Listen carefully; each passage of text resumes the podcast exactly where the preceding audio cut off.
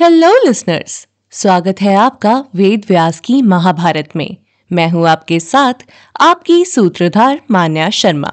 आज मैं आपको तीन विषयों के बारे में बताऊँगी। पहला, त्रिवर्ग, दूसरा, पंचवर्ग और तीसरा, सप्तवर्ग। तो चलिए शुरू करते हैं। हमारे वेदों में तीन प्रकार की शक्तियों का वर्णन किया गया है और उन्हें ही हम त्रिवर्ग के नाम से जानते हैं।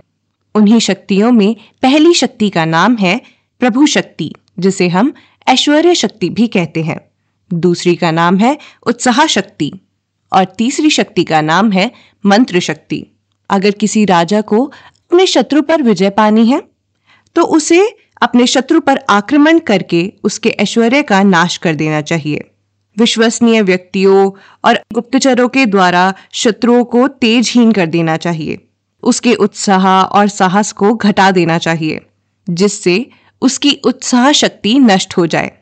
राजा को गुप्तचरों के द्वारा अपने शत्रु के सभी मंत्रों, अर्थात उसके सभी राज को जान लेना चाहिए, जिससे कि राजा अपने शत्रु की मंत्र शक्ति को नष्ट कर सके।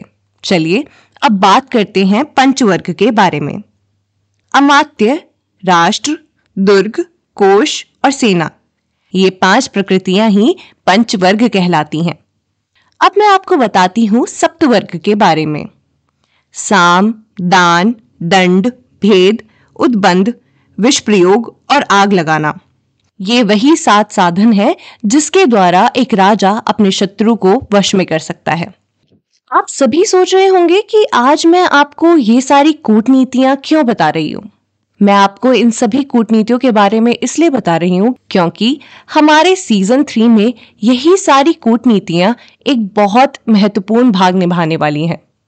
हमारे सीज़न थ्री में आपको पता चलेगा कि आखिर दुर्योधन ने कौन सी कूटनीति अपनाकर पांडवों को हस्तनापुर से लाक्षाग्रह भेजा था। और यहीं से असल शुरुआत होगी महाभारत की। हमारा सीज़न थ्री इस सोमवार से रिलीज़ होने वाला है। हमें आप सबका बेसब्री से इंतज़ार रहेगा। तो भूलिएगा नहीं। मिलते हैं इस सोमवार हमारे सीज़न थ्री के साथ।